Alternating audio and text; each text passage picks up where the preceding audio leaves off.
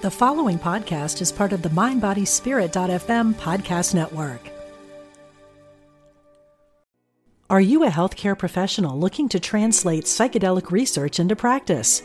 Then register for Psychedelic Harm Reduction and Integration, a professional training offered by psychologist Elizabeth Nielson and Ingmar Gorman at the Omega Institute in Rhinebeck, New York, May 24th through 26. Earn 12 continuing education credits as you discover how to better support clients who have an interest in psychedelics. Learn more at eomega.org/thrive.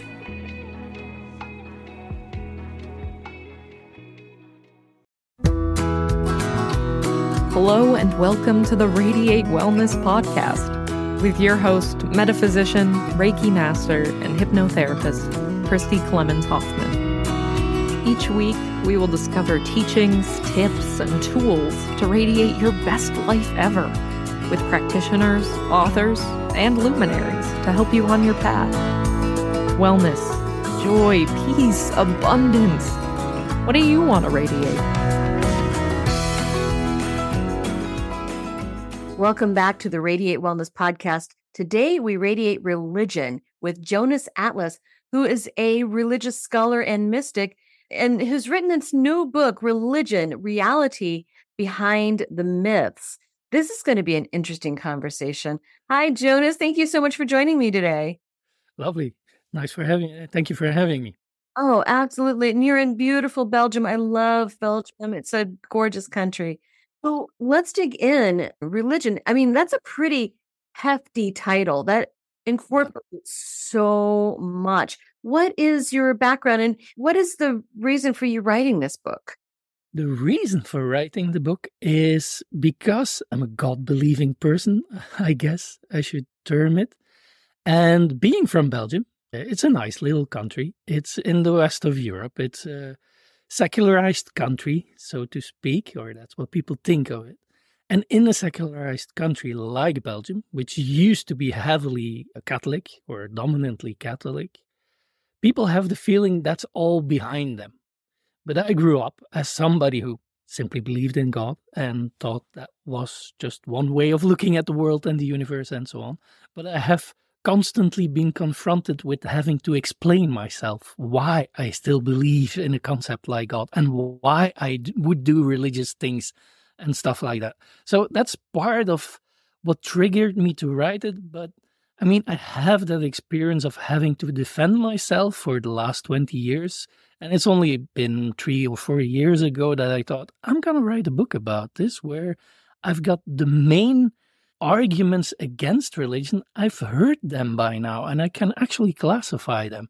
Just on a side note, I'm quite a fan of Rupert Sheldrake, and he has a book, The Science Delusion, and that's about the 10 dogmas in science. And that's kind of what triggered me. When I read his book, then I thought, hey, I can do the same thing for religion. There's those seven common assumptions about religion that I hear over and over and over again.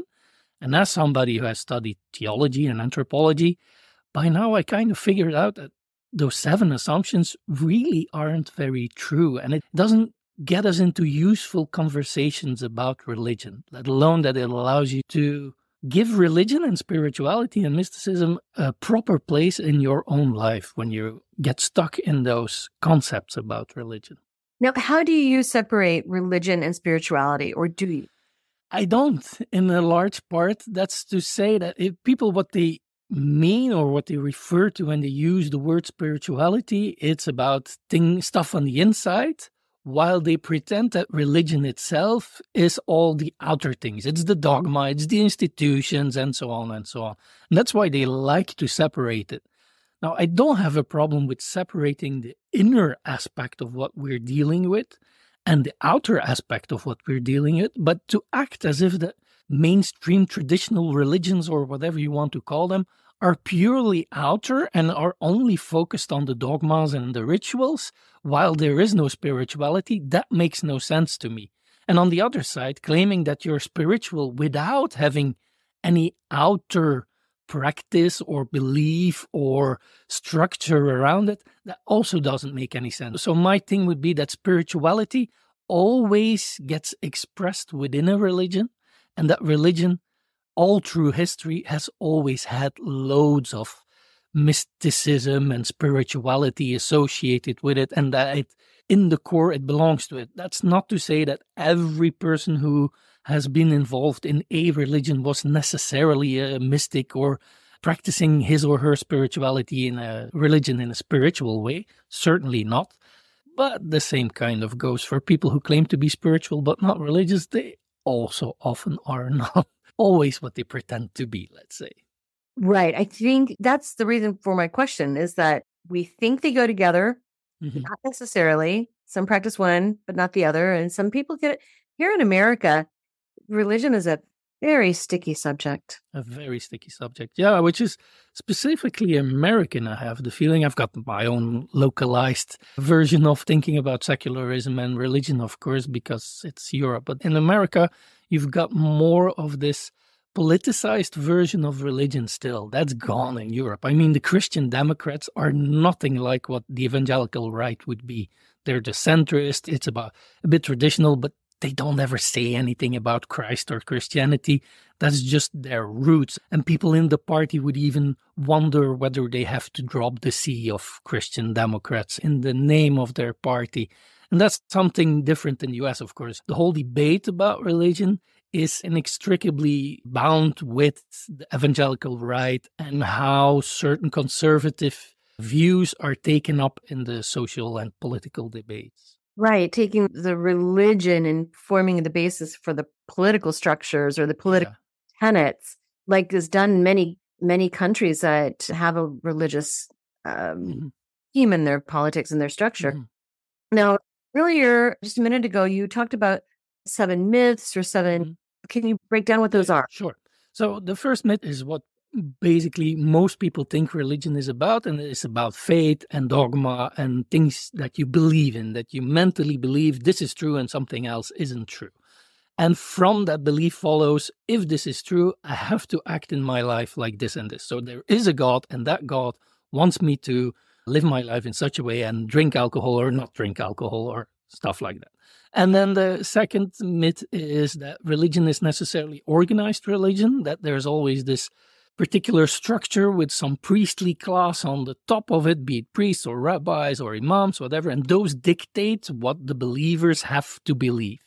And then the third myth is that religions, because they have those strict convictions, are clearly separated from each other. There you've got the Buddhists, they believe in one thing, and on the other side you've got Jews, but they don't mingle, or the Christians and the Muslims, they don't get along because they have different convictions. Then the fourth myth is that spiritual but not religious makes sense, that you can really take the spiritual out of religion and vice versa. And then the fifth myth is that science and religion have always clashed with one another, that they don't mix well, and that one is about reason and the other is about belief, and therefore is more irrational than a scientific approach to the world. And then the sixth myth is that because religion is based on irrational faith, it goes together with loads of violence. If there was no religion in society or in the world, we would have a lot less violence. And then the seventh myth is the last one that actually combines a bit of the first six. That's to say, because of all the above, a secular world is much better than a religious world because that secular world is more rational, is less dogmatic, and so on and so on. So those are the seven myths in a nutshell. You know, we could do episodes on each one of them. indeed, indeed. That's part of what the book tried to do. There there is a lot of academic research on each one of them, and you can read books on one specific topic. And I thought, but we really have to bring them together because everybody kind of feels you don't have to believe necessarily each one of them, but you know them. You know them from debates on TV. You know them from talking to people in a pub or in high school or whatever. It's the seven general themes that pop up again and again and again when you're talking about religion. And that's why I brought them together and wanted to show well, the whole concept is a problem because we can't define the concept to begin with. There's no consensus among academics about definition of religion but we tend to not care about it because we attribute those seven assumptions to the concept. Well, it's almost as though the concept is defined by the myths. Mm-hmm. Indeed. Indeed. It, yeah. Right? Yeah, That- and, and people don't even see them as myths. If I call them myths, then most people will go like, but that's all true. Religion is dogmatic. Religion is hierarchically structured and so on. And that's where I try to go through in the book to show that, well, it's more complex and nuanced than that. right. So, okay, let's maybe start with definition of religion. What do you define it as? What do I think it is? Well, that's a good one. In the book, I take that one all the way at the end because I first have to break down those common assumptions. It's not this, it's not this, it's not this. So, what is it eventually? But it's kind of good in a conversation to start with because it, I have to use it all the time to explain myself. And my definition basically is religion is a language, but not a language with words or with grammar.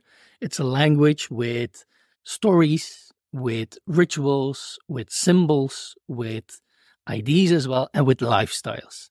And it's such a language because it's a psychological, existential, spiritual language. It tries to express in your life those things that you think are really important, but that we often don't have words for.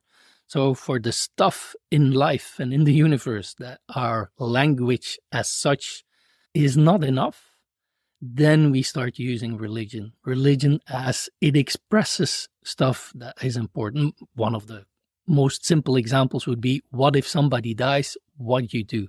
You don't just go and talk to each other and say, oh, that guy died and that's it. No, no, you, you make a ritual around it. You do something with it to express within your community all the feelings, all the emotions, all the experiences that you have around the person. And you need that ritual to get this outpouring or outflow of the existential, spiritual, and psychological movements within yourself, within the community, and to share them with each other.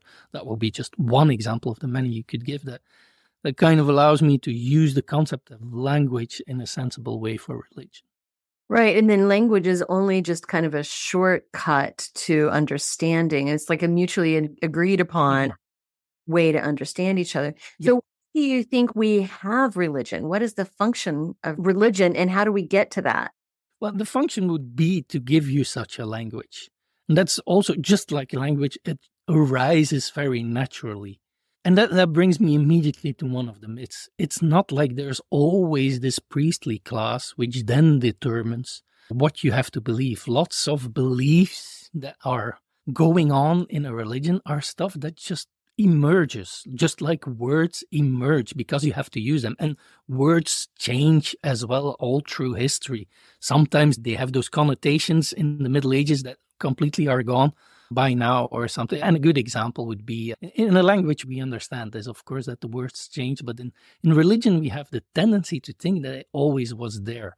But one good example from the tradition I grew up in, Christianity, would be Trinity, which is one of the most core concepts to Christianity. And it definitely is an important concept for me. It allows me to symbolically think about the universe and my relationship to other people and to the rest of nature and so on.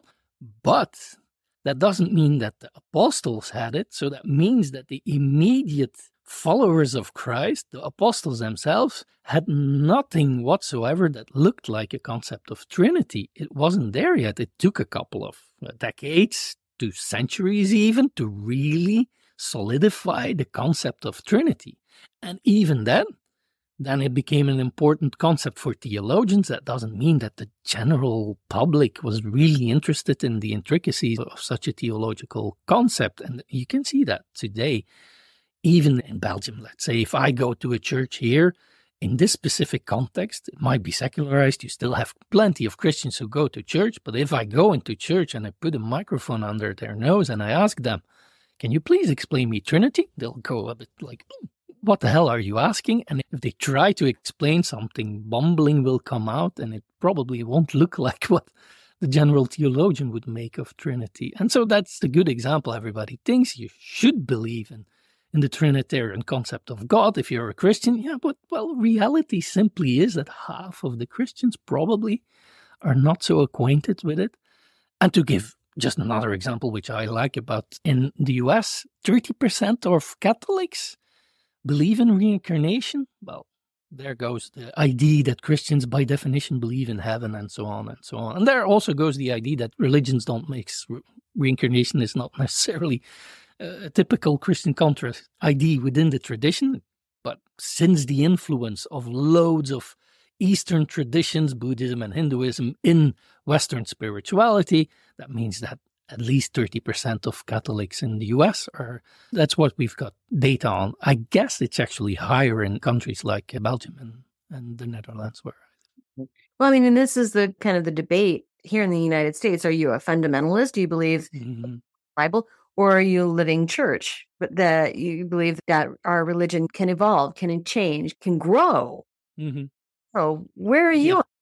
Oh, uh, well, it's pretty straightforward where I am. Religion evolves, but I'm not saying so from a moralistic perspective or something. Like you shouldn't be fundamentalist and that's all wrong and it's a wrong approach and we have to evolve our religion to be more modern and so on. That might be your idea, might come close to mine, but that's not really the point I'm making. The point I'm making is that religion has always evolved. So I'm not saying to the fundamentalists you're wrong on a theological, spiritual level, whatever. I'm basically simply arguing you're pretty much wrong in a historic sense and in a sociological sense. And being a fundamentalist is extremely difficult to really be it straightforwardly. That is to say, if you've got plenty of groups of fundamentalists who decry one another, who hereticize the other side, that means that it's absolutely unclear what the pure religion would be. Because if that supposedly is so clear what you have to do to be a real fundamental Christian, then you wouldn't have all those other fundamentalist groups who clearly have other ideas and other practices and so on. So fundamentalists tend to shoot each other in the foot because they try to be the one and only, but in the way they do it, they kind of show that it's impossible to create this one and only that's clear for all time that this is the way their religion should be lived. And it makes historically no sense because of, well, specifically when we talk about Christianity and so on, fundamentalism, the word itself originated at the end of the 19th century, beginning of the 20th century, specific Protestant groups in the US who were reacting against the positivist ideas of their times, where academics were gradually growing in the idea that science would solve everything and it's a bit stupid to believe in God because the world is nothing but matter and the material laws of the universe are enough to explain everything around us. Logically, lots of people who didn't have much else within their community than their religious context in which they felt well and good were kind of denying such new ideas because for them it was very important to be able to still believe in their God. And so they get this, in my view, kind of materialist reaction. They try to take the Bible as the literal building blocks of their concepts. And so if it's written there, then it means that it's true. It's a bit as an, a pendulum swinging on the other side, where the one says, because there's something written there that makes no sense, like a snake talking, that's why we throw away the whole Bible. And then the other side goes, no, no, but the snake really talked. And then you get into this kind of discussion, which for me, in a historic sense, makes no sense at all, because that really wasn't how Christians have been dealing with their own religion for most of the last two millennia even the examples I mostly gave, but I could cite plenty of others as well, but the examples I mostly give are St. Augustine and Origen, which are really big philosophers slash theologians of the first three to five centuries of Christianity. And in their text, it's pretty clear that they write, well, like Genesis, obviously, this is not about how the world was created. We need to take this symbolically. If there's stuff that we know from nature that doesn't confirm to the Bible, then the Bible has to be taken allegorically, metaphorically, and symbolically. That was the normal way of dealing with the Bible for most of Christianity. It's only in the last couple of hundred years that this new idea of being a real Christian is taking it literally that's when it originated, or taking your Bible literally, that's when it originated. But it's not for most of Christianity, among theologians at least, that certainly wasn't the way of approaching the sacred text. And so that goes to show people claim to be fundamentalist and claim that, that the proper way of living their religion. But if even St. Augustine did it in another way, does that mean he was a bad Christian or what do I have to think? So, no, fundamentalists, again, it's not a moral argument I'm making, it's just the argument. I don't think it makes a lot of sense in a sociological, theological, and historic sense. You know, here in the States, we have the same debate around the Constitution. You know, take it literally, or is it a living yeah. document? Yeah, indeed. Interesting. But Christianity is not the only religion that no. debate.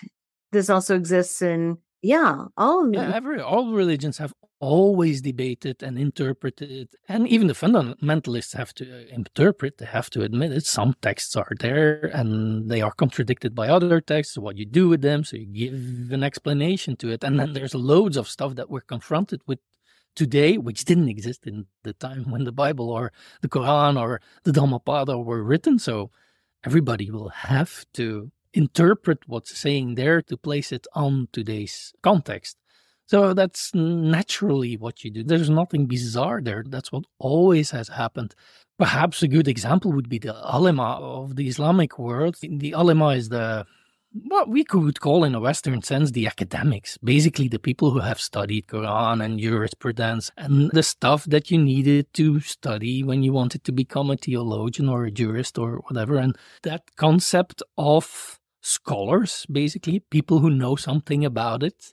Those have always debated. And then there's the concept of ijma. Certain things are kind of consensus within the larger community. There's never a complete consensus, but those are things like people aren't allowed to steal, people aren't allowed to murder, and so on and so on. So there's some ijma on some things, but most other things have always been debated. And that goes to one of the myths. And that goes to show how people get stuck within discussions about religion that really makes it difficult to properly discuss religion. One example would be a word like fatwa. Fatwa, in most non Muslim Western people's minds, gives images of Ayatollah Khomeini placing a fatwa on uh, Salman Rushdie or something. So, like a dogma, like a high priest of the Islamic world has said something and now all Muslims have to follow this. That's absolutely not what the concept fatwa is about. A fatwa is somebody who has studied long and hard about a certain topic within certain credentialed universities and who has then proposed his or her opinion about a certain topic or theme or moral conduct or something. And then somebody else might put his own fatwa in and kind of contradict the fatwa that the first scholar has put forward. And that was what the Islamic world has been doing for centuries. But one of the bigger theologians of today, Abdul Hakim Murad, whom I've interviewed a couple of times, also for other books and so on, he said, well, one of the reasons why this normal process of debating was gone is, of course, the internet, where there's somebody who just claims some religious authority and then blasts his or her fatwa on the internet. And then on 20,000 kilometers further, somewhere online, there's a young kid reading it and he thinks, yeah, that's right. And I'm angry too on my, with my dad. And what he says gives me the right to be annoying to my dad or something like that, which wouldn't be normally a normal fatwa that arises, but people go along with it. But again, that's not, that's typical. Yes, you'll find this in Islam, you'll find this in Christianity, you'll find this everywhere. In the spiritual but not religious circles, you get it with things like yoga and mindfulness and whatever. Somebody claims of himself that he's a guru and starts this meditation group. And then in the end, it turns out he abuses his pupils or whatever. What's his name again? I forget always. The guy from the hot yoga is a very case in point, of course. Also, John of God in Brazil. And oh, yeah. Oh, yeah. Loads, loads, loads, and in all sorts of traditions. So that's the normal thing scholars can't always keep up with the fastness of uh, today's uh, information technology. But in every tradition, this robust dialogue has been going on. And it still is surprising to me that people think that Islam was something that the Prophet Muhammad determined, and then since then, all Muslims are following that same line of thinking. Well, no, it's a bit more complex than that. Very complex. So you also write about politics and religion. Mm-hmm. Yeah. What's your stance yeah. on that? Are you a healthcare professional looking to translate psychedelic research into practice? Then register for Psychedelic Harm Reduction and Integration, a professional training offered by psychologist Elizabeth Nielson and Ingmar Gorman at the Omega Institute in Rhinebeck, New York, May 24 through 26.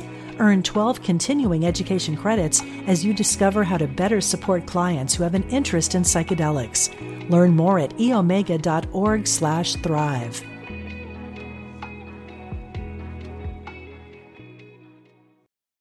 I don't want to take too much of your time, but I would like to ask you a few simple favors.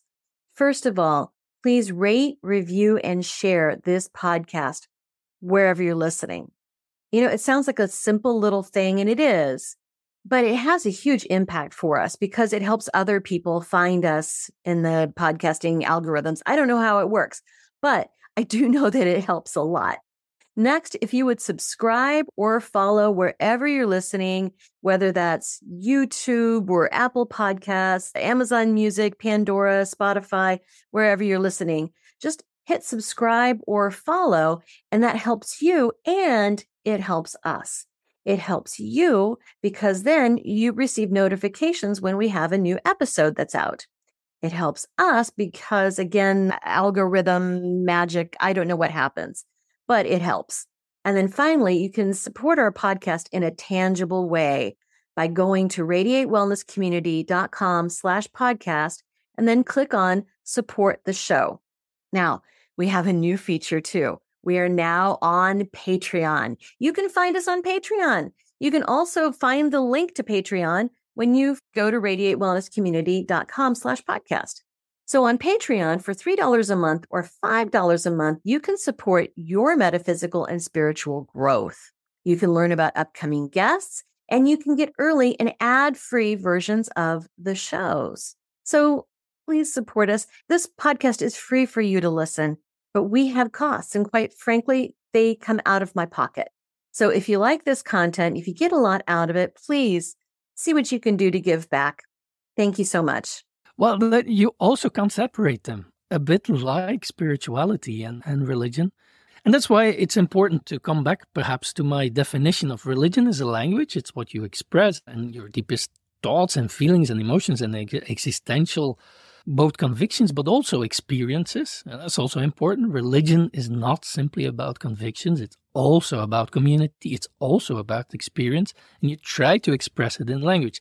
And since it's about community, it's also about morality, by definition. What's a good way of living my life? But that will have political consequences, by definition. And it's strange to think that you could separate religion from politics. All your politics will, by definition, somehow be informed by deep convictions about life. If I'm convinced that the ecological structure of the world should be maintained, then I'll fight for more veggie like policies in society. That's only normal. And I don't see why that would be a problem if my conviction about the ecological structure of the world is informed by my Hinduism or by my Christianity or whatever. That doesn't matter. So there's another thing to say that church and state should be separated. But first of all, that brings us to the second myth. It's not like every religion is organized in a church like structure. That's pretty typical for the Catholic world and perhaps Tibetan Buddhism. But there's not so, most religions are quite decentralized. There's no Pope of Islam, there's no Pope of Hinduism who could say what the real tenets of that belief are. There's, of course, communities that are structured more or less hierarchically, but that's simply what humans do. I mean, every company is structured more or less hierarchically, and every state, nation state in the world is also organized more or less hierarchically or more or less democratically. And there's no difference in religion. You get all the different types of organizing everywhere. And so to say that the church shouldn't have everything to say about what's going on in life. Yes, of course, but no institution should have.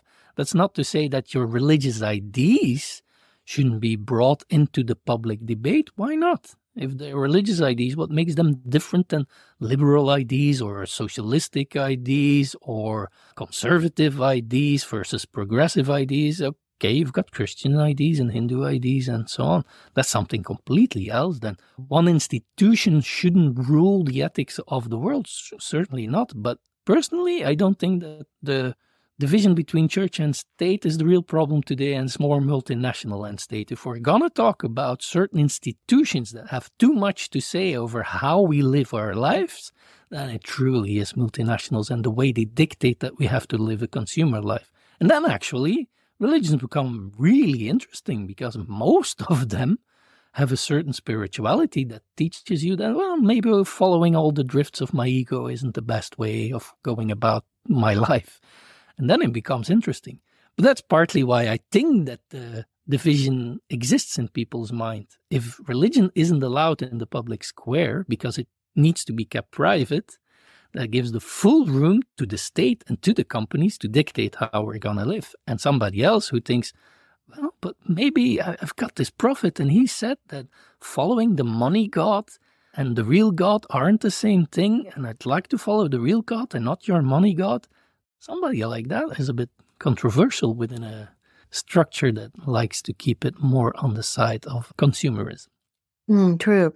I do believe that the real debate of separating religion and the state, state and religion, becomes when you dictate what the religion of the state mm-hmm. and how laws must follow one particular religion. But, you know, having it more open that we all have these moral compasses within our spiritual paths mm-hmm. that form how we live our lives. So, yeah, yeah. yeah, it gets to be a sticky it, it is a sticky thing, but it's a good example again of how we think that generally religions will want to rule the world themselves and that everybody should follow that one religion. And that also isn't true. Eh, we could give plenty of examples, and one of the best would be Mahatma Gandhi. Because of his Hindu ideas, he believed that everybody should have the right to live his or her own religion.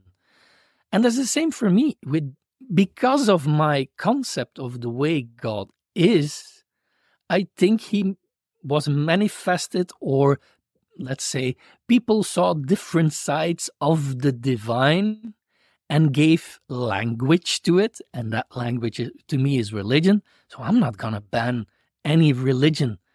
Just like i won't ban any language that wouldn't make sense. It's just a way of presenting that facet or that part of the divine that you have discovered within your tradition and community and so on.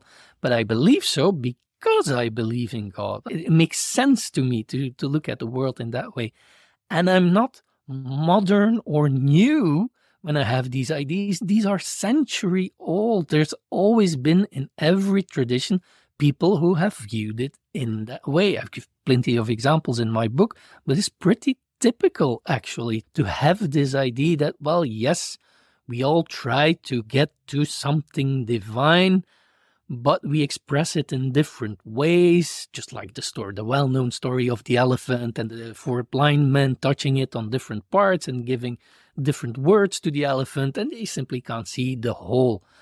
But theologians have been smart enough to come up with the concept that, yes, well, that's because we're human. As humans, we're too limited. We aren't God. If we would be God, we'd see the whole picture, but we can't.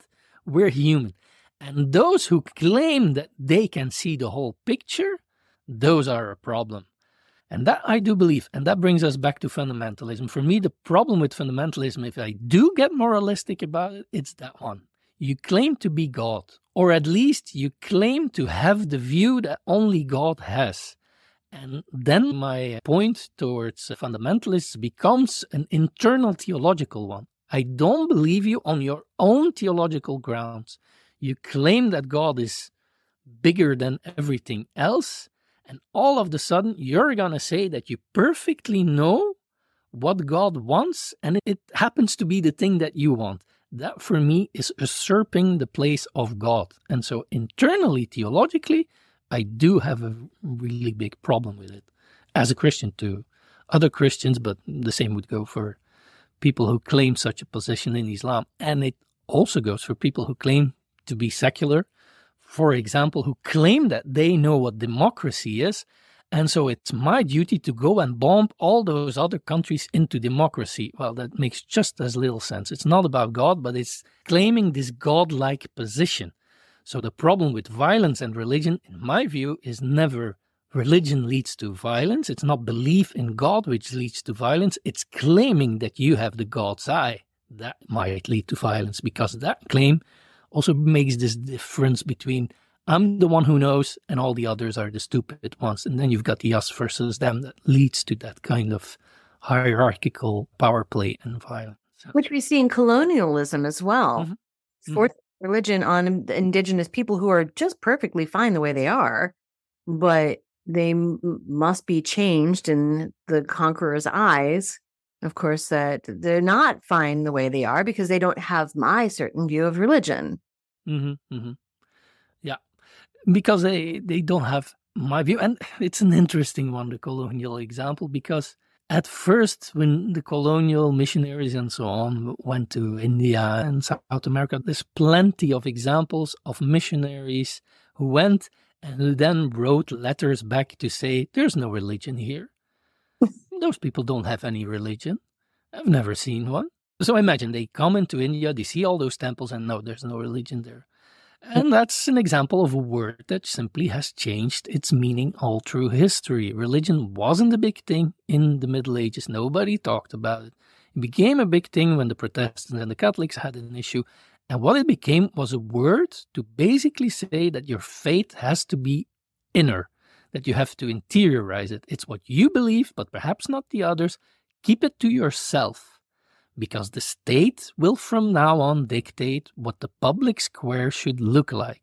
And the concept of a state also didn't used to exist before. Nobody thought in terms of nation states. It arises, and that's not a coincidence, but it arises at the same time the concept of religion and the concept of a nation state. So the first thing that happens is that religion becomes this internal thing focused on faith. But what you had was religions in the plural were actually what we call denominations today. So you had the Protestant religion and uh, Catholic religion and the Orthodox religion. That's how they thought about it in the 16th century, let's say. And then gradually through colonialism, that changes. Because what happens is first, since religion is limited to having a focus on the right God, the one God, all those others, like Hindus who had plenty of gods and so on, no, no, no, those were just the heathens. Those were outside of the category and so they went to India and they went to South America and they thought, I don't see any religion here. Those those are just a bunch of pagans, has nothing to do with religion. And once they're there, once they have already claimed the power over pieces of land and communities and so on, then it becomes useful. Well, we have to classify those people because classifying also allows you uh, the classic divide et impera, uh, divide and conquer, uh, the classic divide and conquer. So to divide people, we have to classify them. And there's actually one of the biggest, not theologians, but scholars of comparative religion, let's say the precursor to comparative religion. He actually really said so. Let's change this idea of divide and conquer and change it to classify and conquer. And that's what they did. Oh, you've got the Sunnis and the Shiites, and that's a bit like Protestants and Catholics. So even if they're not fighting against each other, we'll make sure that they start not liking each other because that helps you to divide political fractions as well and put them against each other. And you do the same with certain Hindus and you put the Brahmins on top and then the others on the other side. So you emphasize the caste structure, things like that. And you do all sorts of things to classify the whole of society and the whole of the world into religions. First, you don't see them, but then the concept started out to be or turned out to be useful as a categorization of the rest of the world. And that's where eventually the real concept, like we know it today, all people have this faith in which they belong. That's when it originated. And that's also how we still think about the world, if we're honest. We see the West as the only secularized part of the world, and all the others are still religious. Actually, just shows the same kind of colonial type of thinking. We're beyond religion, but those they're still a bit stuck, we have to help them to get out and to be more free and to be less religious about it and more spiritual, something like that. No, that is absolutely right. You know, and there's also the school of thought that, you know, all religions are basically the same thing. You know, mm-hmm. it's higher power and it's like they're all the same. They just call them things. Yeah, and that one for me is is really tricky. I find it very interesting to talk about because on one side, yes, you've got this colonial attitude to it. Oh, I've seen it. I've known all religions. I've never read a Veda. I don't read an Upanishad. I haven't even read closely in the Dhammapada, but I can claim that all Buddhism and all Hinduism, it's all the same and it leads to the same thing because it's only the spiritual core. So that's a bit of this arrogant, I see it all without even having to delve deeper into it. That one I find problematic, of course. But on the other side, and that's why I find it interesting, this idea of there is a spiritual core to all religions and all of them are trying to express it in other terms, that's a really old idea. It's not typical for all academia, but there is a certain strand within academia that is pretty strong on, on that type of thinking. Was strong in the perennialists from Aldous Huxley to the Frithjof Schuons and so on. But it's strong all through history. Deists used to think like that. Before that, there was something called the Prisca Theologia in the Latin West, but also in Islam, or you could refer to the Manichaeans and whatever, those kinds of ideas. Also in Sikhism, so in, in Hinduism, it's pretty normative even to think of this, to think like this about the various spiritual traditions in the world.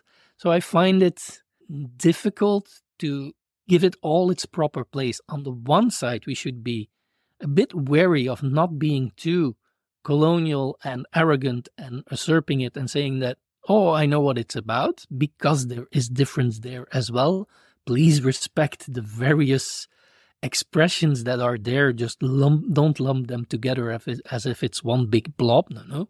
There is difference. It's good to delve into a tradition and to learn the intricacies and the details. It gives you more language to speak about the divine.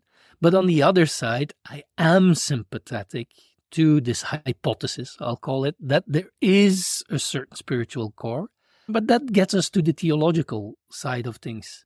Talking about religion is always talking religiously. You almost can't do it in a neutral, academic, or whatever way without being involved. That's to say, and this is a good example, the thing that we're discussing.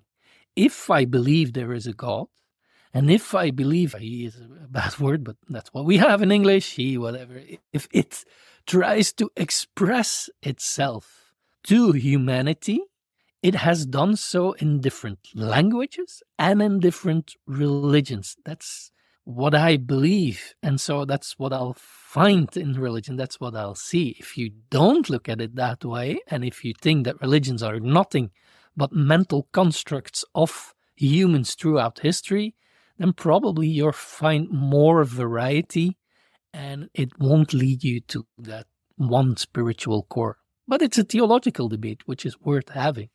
Right, right, absolutely. You know, speaking of these theological debates, you've got some podcasts out there. Mm-hmm, mm-hmm. Oh, can you talk about a bit about those and where we can find them? Yeah, yeah, that's revisioning religion, and I try to talk about all these kinds of topics with academics and see where it leads to really rethink the concept of religion, and also always find out what can it mean for us today. If this is a new way of approaching religion, what does it mean on a practical level? In our own lives. And so it's always on the crossroads of this religion, politics, mysticism, and where the three go together. That's for me where it becomes interesting. So all this division between those topics, it's a bit sad to me. And it becomes fun when you think about it and the intermingling of those concepts. I mean, I've always felt that religion was trying to find meaning in our lives, trying mm. to purpose and a meaning. And then when we combine those three tenets, the religion, mysticism, and the politics, it's like that's where our meaning is. Yeah. Yeah, of course. And yeah, with yeah. dialogues with different people from different, eh, you know, backgrounds and ways of thinking, that that's really where we make the most progress. absolutely. Absolutely. Again, your book is Religion Reality Behind the Myths. And you want to give a plug out for your website? That's jonasatlas.net. And there's not too much on the website, but it does link you to my books and it links you to my podcasts and it links you to my articles and so on. And my previous articles as well. I've done this halal monk journey once. It wasn't a real journey, but over three years, I've interviewed many theologians, activists, and artists from the Islamic world. And all my interviews can still be found on the website there. So, yeah. I love your tagline balancing our, approach to religion and spirituality. Yeah. yeah. That's what it's about, right? Yeah, Thank you so much, Jonas, for joining me today, all the way from Belgium. And uh, Thank you for having me. Very interesting conversation. Thank, Thank you. you very much.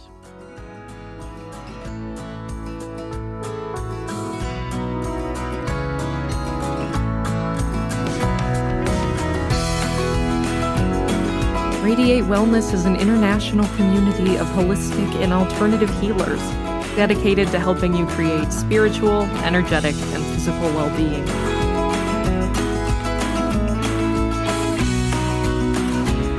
To learn more about our practitioners, services, classes, and events, or to schedule an appointment, visit us at radiatewellnesscommunity.com.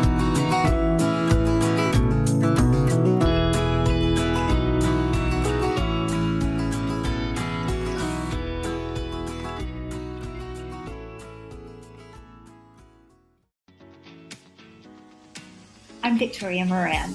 Since we launched the Main Street Vegan podcast back in 2012, lots more people have discovered the way that moving in a vegan direction can infuse our lives with vitality, spirituality, and compassion. My guests are experts on every aspect of making this work in your real life and our real world. Join us for Main Street Vegan here on mindbodyspirit.fm.